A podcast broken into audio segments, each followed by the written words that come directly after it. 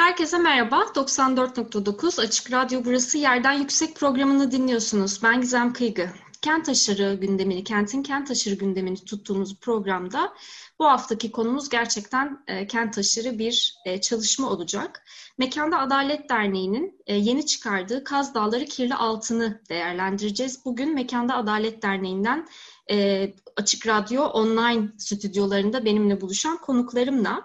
Bir, bundan yaklaşık bir sene önce Çanakkale e, Kirazlı Kaz Dağları bölgesinde siyanürlü altın çalışmalarının e, bir şirketin siyanürlü altın madenciliği faaliyetlerinin başlamasıyla birlikte e, Türkiye'deki aslında bulunan e, çevre mücadelesi yürüten örgütler, yurttaşlar ve sivil inisiyatifler e, bu yapılan çalışmalara karşı büyük bir e, ses yükselttiler. E, mücadelenin e, Kaz Dağları'ndaki e, başlangıcından yaklaşık bir sene sonra e, bu mücadele Mücadeleyi de yerinde izleyen, belgeleyen araçlar üreten Mekanda Adalet Derneği bununla ilgili bir yayın çıkarttı. Bugün hem bu Kaz Dağları'nda olan yürütülen faaliyetlerin arka planını, araştırmada arkadaşların karşılaştıkları durumları hem de yayının içeriğini konuşacağız. Tabii ki genel olarak bir çevre adaleti çerçevesinde gerçekleştireceğiz bu yayını.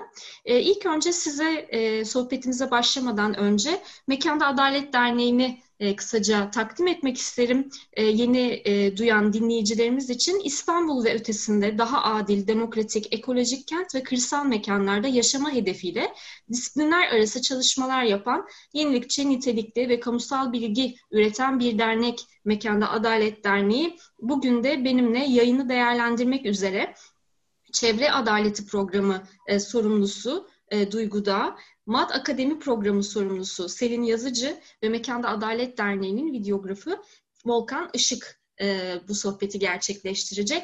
E, öncelikle teşekkür ederiz e, bizimle buluştuğunuz için ve ellerinize sağlık e, yayın için. E, hoş geldiniz. Var. Bu çalışmanın, e, yayınımızın e, yaklaşık aslında bir senelik bir öyküsü var.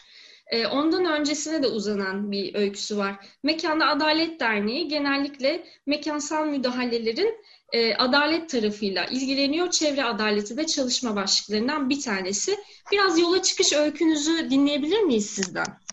E, Temmuz iki bin on dokuzda e, Alamos Gold'un e, Kaz Dağları'nda ÇED raporunda e, verilen sayıların çok çok daha üstünde ağaçları kesmesiyle ve e, bunun sonucunda ortaya çıkan o çıplak arazi görüntülerinin sosyal medyaya düşmesiyle birlikte tekrardan Kaz Dağları'ndaki madencilik faaliyeti e, kamuoyu gündemine oturdu.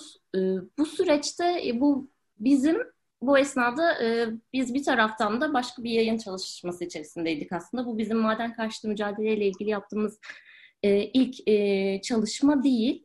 O esnada yine e, art, bir, bir yıl önce yaptığımız saha çalışmaları sonucunda ortaya çıkan Artvin'deki e, e, Cerattepe'deki maden karşıtı mücadelenin belleğini tuttuğumuz, hafızasını e, tutmaya çalıştığımız bir e, yayın çalışması içerisindeydik. Bu hem e, oraya dair hani, mülakatlarla beraber geliştirdiğimiz hani, oradaki bu mücadelenin hafızasını E, tutmak hem de e, oradaki madene karşı açılan e, yurttaş davası ki e, bu dava yedi yüz küsur yurttaşın birlikte açtığı aslında e, en büyük yurttaş davaların, en kalabalık yurttaş davalarından biri Türkiye'deki.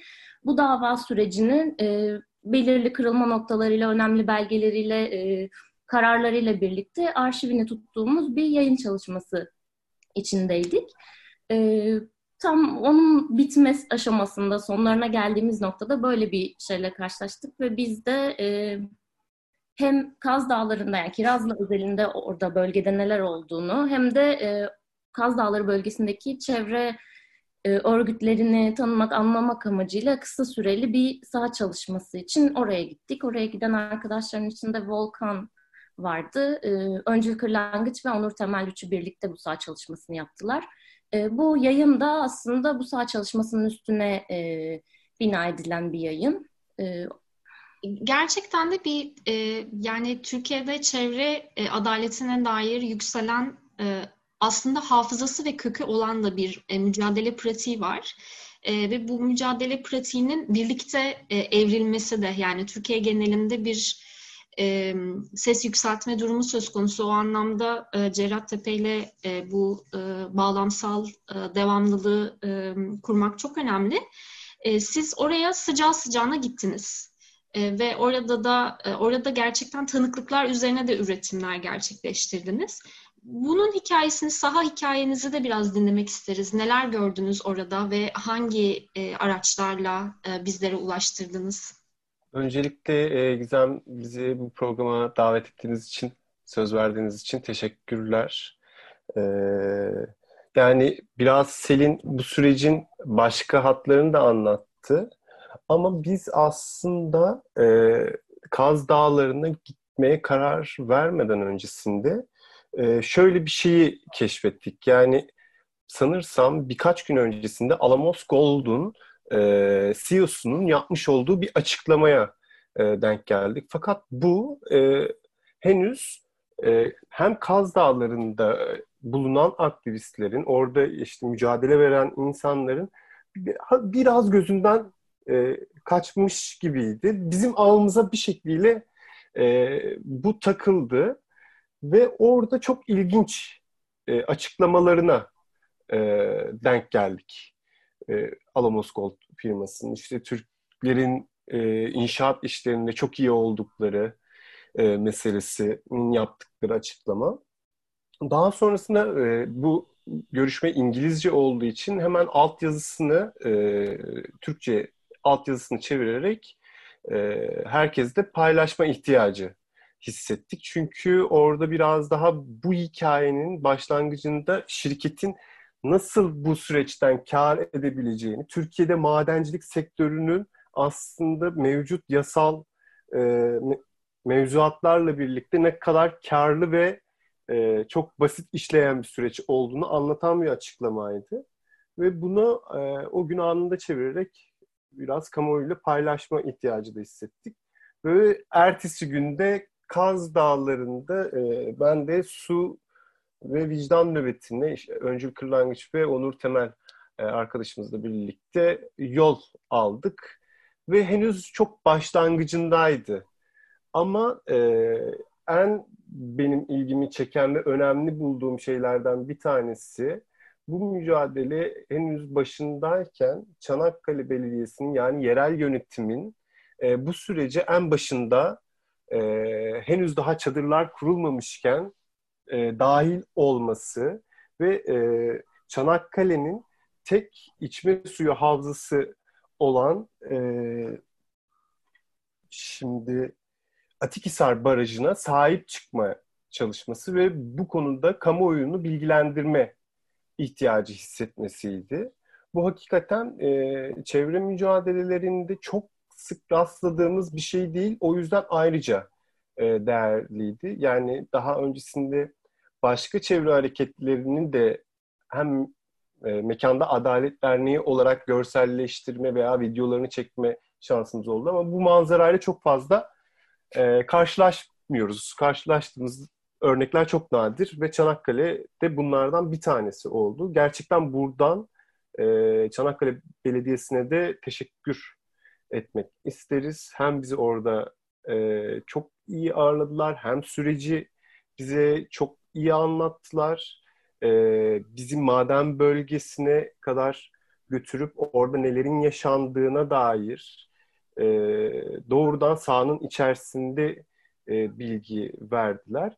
Ve hemen e, orada çekimlerini yapıp akşam e, sağ olsunlar elektrikler falan da getirildi. Orada çadırların başında en kısa kurgumuzu yaparak paylaşımda bulunduk. Bunlar tabii ki önemli. Çünkü Türkiye'de çevre hareketlerinin tabii ki kente de, de ait bir problem olmasının haricinde biraz daha kırsal boyutlar taraflarının da olduğu için genellikle bu mücadelelerin görsel ve iletişim araçları zayıf kalabiliyor. E, Mekanda Adalet Derneği'nin bence e, bu tarz araçları da sahip olup bunları e, yerinde kaydedip kamuyla paylaşabilmesi önemli bir şeydi. Biz de bu adımı böyle atmış olduk naçizane sürece katkıda bulunmaya çalıştık. Ürettiğiniz videoları YouTube'dan izleyebiliyor değil evet, mi? Evet, YouTube'un da Mekanda Adalet'in YouTube kanalından bütün içeriklerimize sahip, izlenebilir. Herkes oradan ulaşabilir. Başka Cerattepe süreciyle ilgili de farklı havza çalışmalarına da buradan herkes şey yapabilir, ulaşabilir. Çok çok değerli bir kayıt gerçekten. Hem e, aslında bir e, yani bu dönemi biraz şey diye okumak da lazım. Son belki yirmi otuz yıldan beri e, projelerin, e, mekanların küreselleşmesi üzerinden belirli akışlar e, konuşuyoruz ama şu anda da e, aslında çevre mücadelesi içerisinde olan herkesin bir şekilde e, yıllardır uyarısında bulunduğu üzere e, küresel felaketleri küresel olarak yaşıyoruz. Dolayısıyla e, buradaki e, yerel halkı çok ilgilendiriyor. Elbette direkt müdahale e, onların yaşam alanları ve kendi mekanla kurdukları ilişkiye oluyor olabilir ama bu yapılan müdahalelerin etkileri bütün insanlığı, bütün bölgesel olarak etkileyen düzeye ulaşmış durumda. Yayın da aslında biraz buna da değiniyor. Yani hem bir mekansal haritalama anlamında hem bölgede madencilik faaliyetlerine dair neler olup bittiğine bakıyor. Hem küresel anlamda madencilik şirketlerinin dünya coğrafyasına nasıl yaklaştığına bakıyor. Hem Türkiye'deki mevzuatı inceliyor. Hem uzmanlardan görüş alıyor. Dolayısıyla çok kapsamlı. Madencilikle, madenciliğin mekana yaklaşımı ile ilgili çok kapsamlı bir ölçekler arası bir bütün sunuyor. Bu yayından biraz bahsedelim istiyorum. Neler var biraz daha açabilirsiniz bizlere. Nasıl bir yaklaşımla kurgulandı yayın? E, ya, yayınımız tabii ki Kaz Dağları'nda ve birazcık da Kirazlı özelinde hani neler olup bittiğine odaklanırken aslında bir yandan Türkiye'de madencilik nasıl yapılıyor, nasıl yapılmalı gibi sorulara da cevap arayan aslında bir belgeleme, haritalama çalışması diyebiliriz. Uzmanlarla yapılmış e, görüşmelere yer veriyor. E, temel meselelerden bir tanesi e, madencilik faaliyetlerinin e, bütün bu hizmetler hiyerarşisi, hiyerarşisi içerisindeki öncelenme hali. Yani e, şu anda Türkiye'de madencilik faaliyeti yapılamayacak hiçbir alan yok. Yani doğa koruma alanları, önemli doğa alanlarının herhangi bir tanesinde, arkeolojik sit alanlarında, bu alanların tamamında madencilik faaliyeti yapılabilir. Dolayısıyla yani bir alanda yapılabilecek tarım faaliyetleri, çevre koruma gibi her şeyin e, bu önem sırasında madencilik faaliyetinin gerisinde kalıyor olması e, meselesine bir defa bakıyoruz. E, Gerçekten madencilik faaliyeti bir sahada yapılabilecek en değerli faaliyet mi? E, bu önemli bir soru. E, diğer temel meselelerden biri de yani hani bu konunun muhatabı olan kişilerin konuyla ilgili bir bilgiye erişmekteki e, yaşayacağı sorunlar. Yani e, ben Çanakkale'de ikamet eden birisiyim. Buralardaki ruhsat alanlarını merak ediyorum. Bu konuyu yani hani haritayı da hazırlamış olan Selin aslında daha detaylı anlatabilir ama ruhsat alanlarının verisi kamuya açık bir veri değil. Maden ve Petrol İşleri Genel Müdürlüğü'nden ancak alınabilen, Mapek'ten alınabilen bir veri. Fakat açık bir veri değil yani işte bir takım belli bir meblağ ödeyerek yine alabileceğimiz bir veri bu. E, bu da aslında evet. Konuya. Ya bir taraftan da aslında hem yani e, devlet kurumlarının ya da şirketlerin toprakla ilgili belli bazı tahayyülleri var ve siz orada yaşayanlar olarak ki yaşayan olmak durumunda da değilsiniz aslında çünkü toprağın altı aslında ortak bir miras, gelecek nesillere de kalacak olan bir miras ve bunun bu kaynağın değerlendirilmesinde herkesin aslında e, herkesi etkileyen bir durum bu kaynağın nasıl değerlendirileceği. Ee, ve siz e, bu tahayyüllere dair bir bilgiye erişemiyorsunuz. Erişmek için belli miktarlarda para ödemeniz gerekiyor. Ee, bu yani şeffaflık problemi hani bizim haritayı aslında başlarken bütün o e, şeyi e, ruhsat alanlarını e, haritaya gerçek bölgelerin neyse hani koordinatlarıyla işleme hedefiyle başlayıp sonunda biraz daha infografik e, bir bilgi verebileceğimiz e, formata getirmemize e, neden oldu.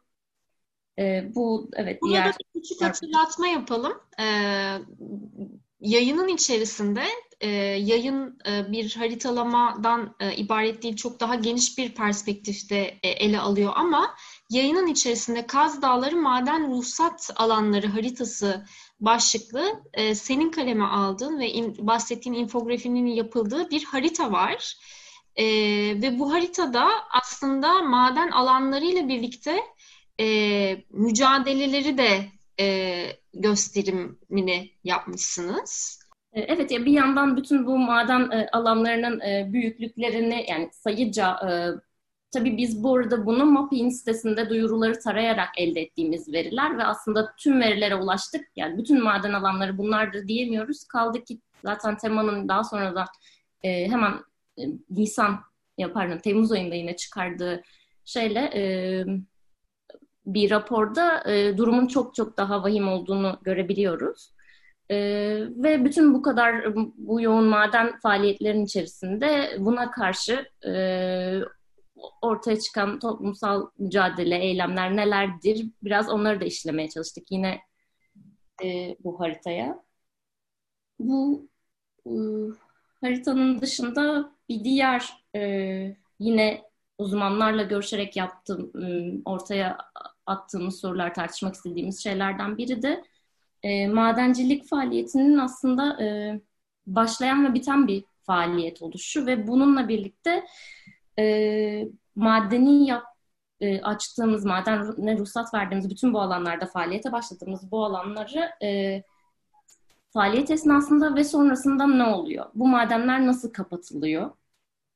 E, bu e, maden esnasında bölgenin e, ekonomik, e, toplumsal, yani sosyal ve kültürel yapısında değişiklikler oluşuyor ve maden buradan çekildikten sonra bu bunlara dair, bu rehabilitasyona dair neler yapılıyor? Hem ekolojik anlamdaki rehabilitasyona dair neler yapılıyor? Bu sadece birkaç fidan dikmek gibi mi ki fidan diktiğimizde de aslında onun topografyası, o fidanın orada büy- nasıl büyüyüp büyüyemeyeceği, toprak yapısında ne olduğu gibi analizlerin yapılıp e, planlanması gerekiyor.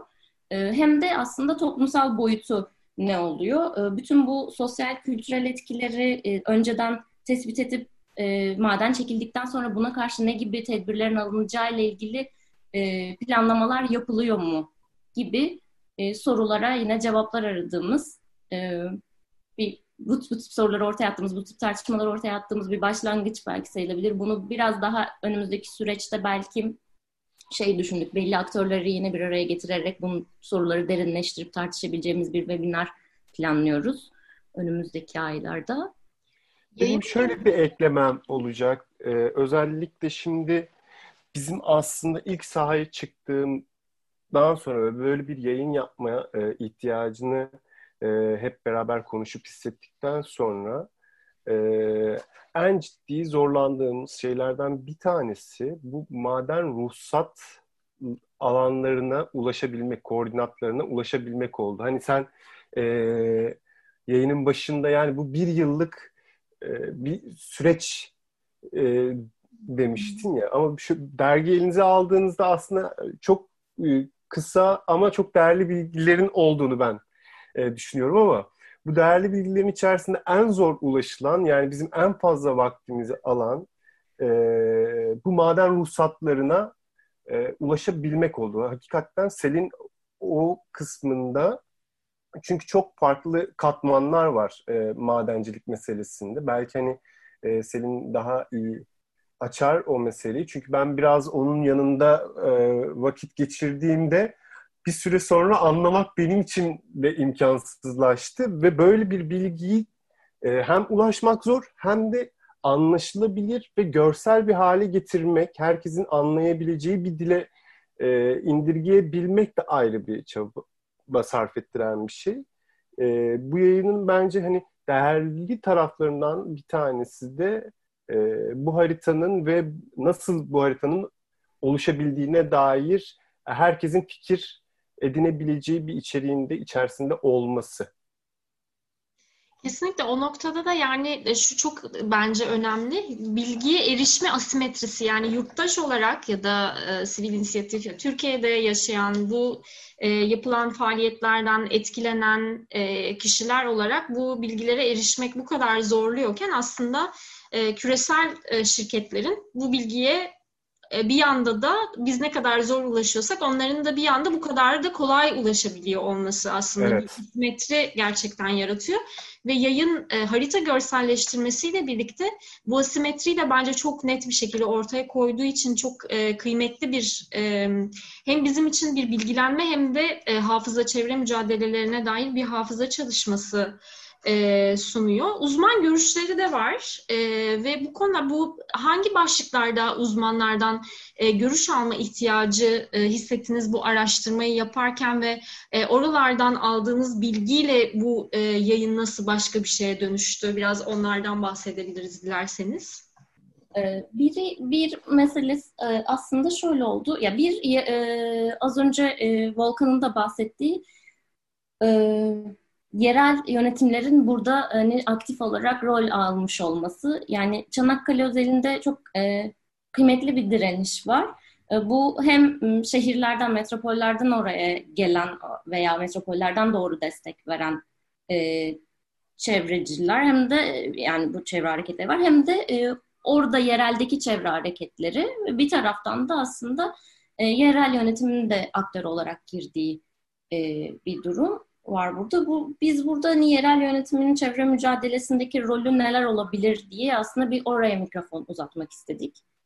E, bir uzman yani mülakatlar ve uzman görüşleriyle ilgili bir ayağı buydu yayının. Bir ayağı madenciliğin toplumsal bağlamı. Az önce bahsettiğim bir madenin bir maden e, başlayan ve biten bir şey ve başlarken başlamadan önce aslında nelere e, neler gözetilerek yapılma, yapıla, yapılmalı, neler gözetilmeli ve bittiği bittiğinde nasıl planlanmalı bu, nasıl bütüncül yaklaşılabilir madencilik faaliyetine e, diyerek e, aslında bir e, sosyolog e, olan şeyde ODTÜ'de e, öğretim üyesi olan bir E, sosyolog e, Profesör e, Sibel Kalaycıoğlu ile görüştük bu konuda. E, o benim için çok kafa açıcı bir deneyimdi. Çünkü aslında hani e, yaptığı saha çalışmalarında şeyden bahsediyordu. E, bazı e, girdiği, maden girdiği yerdeki toplumsal e, dinamikleri değiştirdiğinde ve ona göre istihdamlar oluşup sonra bu istihdam bir anda sahadan çekildiği anda aslında intihar vakalarına kadar gidebilen farklı e, problemler görülüyor sahada. Bunlara e, dikkat çeken bir e, mülakat bu. E, bir diğeri de sektörden, sektörün gözünden madencilik faaliyetlerini e, incelediğimiz bir çalışma oldu. Peki madencilik yapacağız ama nasıl yapılır? Bütüncül madencilik nasıl olur? Hani bütün bu aslında katman katman bir süreç ve işte tarım alanları, su havzaları, maden sahaların yani madenlerin kendileri bunları bir arada değerlendirdiğimizde aslında attığımız taş ürküttüğümüz kuşa değecek mi? Nereyi? Yani kafamıza göre her yere maden sahası ilan edebilir miyiz? Yoksa neleri gözeterek maden sahalarını belirlemeliyiz gibi.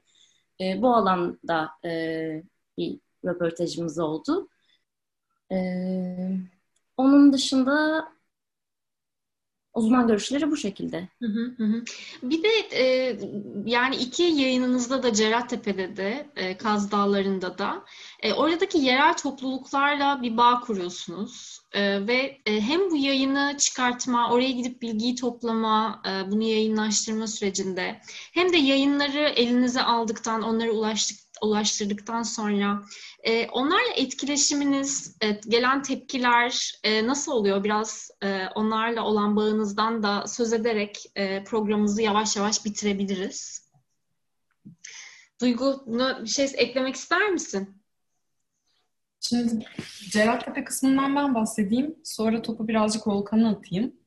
Cerattepe'deki e, maden karşıtı mücadelede Yeşil Artvin Derneği çok fazla bileşeni olan bir dernek. Ee, ve aslında Türkiye'deki en eski e, çevre hareketlerinden biri yirmi beş yıldır bu konuda mücadele etmeyi sürdürüyorlar. Onlarla çok e, yakın çalışarak ürettik mesela bu işi. Çok yakın çalışaraktan kastım da ortak çalışarak aslında. Yani her şeyi, tüm bildiklerini, ellerindeki bütün her şeyi bizimle paylaştılar. Ve e, üretimimizin her aşamasında bize sonsuz destek oldular. Onlarla iletişimimizi tabii ki hala sürdürüyoruz. Yani e, herhangi bir noktada e, tekrar bir şey sormak istediğimizde, bir destek almak istediğimizde onlara dönüyoruz. Bu bu ortaklaşma hali çok besleyici ve aslında hani e, çok daha üretken bir e, zemin hazırlıyor bu tip çalışmalara diye düşünüyorum.